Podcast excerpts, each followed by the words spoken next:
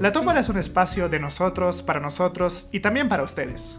donde hablaremos de todo, todos, todas, todes, nadies, etc. En cada episodio elegiremos al azar un tema. Por eso la tómbola. Tenemos ya algunos temas preparados, pero los invitamos a que nos envíen sus propuestas. No tiene que ser nada serio o intelectual. Todo vale. Desde cómo cambiar una manguera de garrafa hasta... ¿Por qué domina el prescriptivismo en la idiosincrasia boliviana?